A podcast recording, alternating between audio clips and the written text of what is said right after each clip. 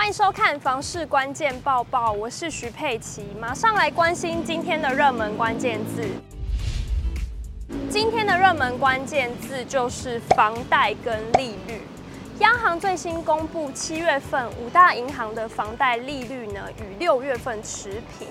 难道房贷利率已经到顶了吗？我们请央行金研处的副处长来解答。七月份五大银行新增房贷金额为五六四点二四亿元，月减十三点四三亿元，减幅百分之二点三二，已连续两个月下滑。五大银行七月份新增房贷利率为百分之二点零九八，与六月份持平。至于六月新增房贷利率为百分之一点八九八，较六月下降零点零零五个百分点。主因部分银行承做利率较高的企业贷款金额减少，使资本支出贷款利率较六月下降。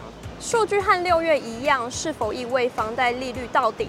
央行金研处副处长蔡惠美表示，要是未来央行货币政策走向，政策利率会依据经济、物价等因素，在里监事会议中进行决议。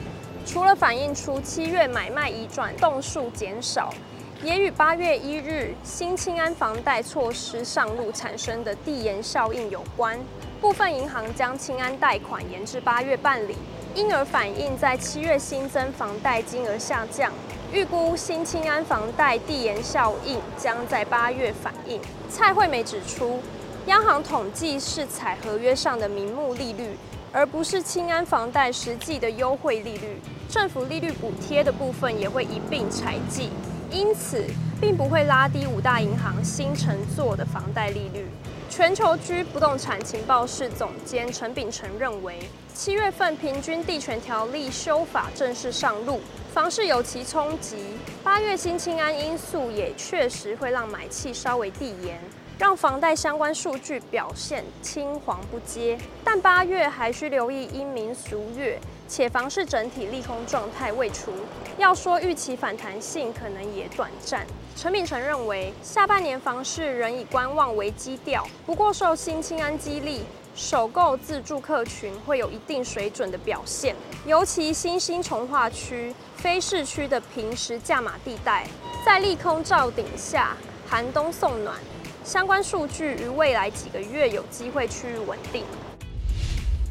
再来是今天的精选新闻。首先来看到，如果近期呢你收到地价税的节税通知书，只要靠两招就能轻松的省下四倍税金。一起来看，财税局表示，符合申请地价税自用住宅用地税率的纳税义务人，收到节税通知书时，可以利用两种方式进行申请：扫描节税通知书上的 QR code，线上申办。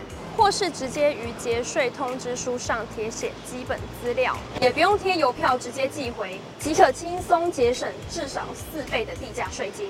再来是一一一年的家庭所得调查结果，嘉义市呢再创历史新高，那其他县市又是如何呢？一起来看，嘉义市平均每个家庭可支配所得为一百零七万七千七百三十五元，较上年度增加百分之六点一一。另外，每个人可支配所得为四十万九千七百八十五元，较上年度增加百分之九点三四，均为非六都县市排名第三，仅次于新竹县市。相较六都，平均每个家庭可支配所得优于台南及高雄，每人可支配所得仅次于台北市跟新北市。在储蓄金额方面，则较上一年度增加百分之三十五点四，全国二十个县市排名第四。四嘉义市以服务业为主，从事相关事业人口超过八成，在疫情严峻考验下，连年缔造新纪录。另外，旅宿业呢的营业额也重现破十亿的佳绩。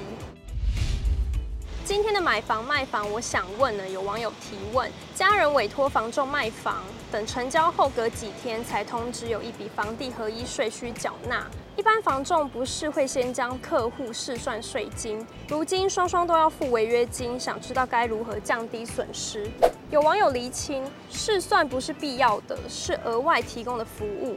建议呢自己在卖房子的时候也要做好功课。还有内行提供解套：第一，是否家人又反悔不卖房才产生违约金跟中介费？第二，询问代书，若是按照本来的价格卖房的话，相关税金到底是多少？第三，确定税务金额之后，再考虑到底是解约比较划算，还是缴税比较划算。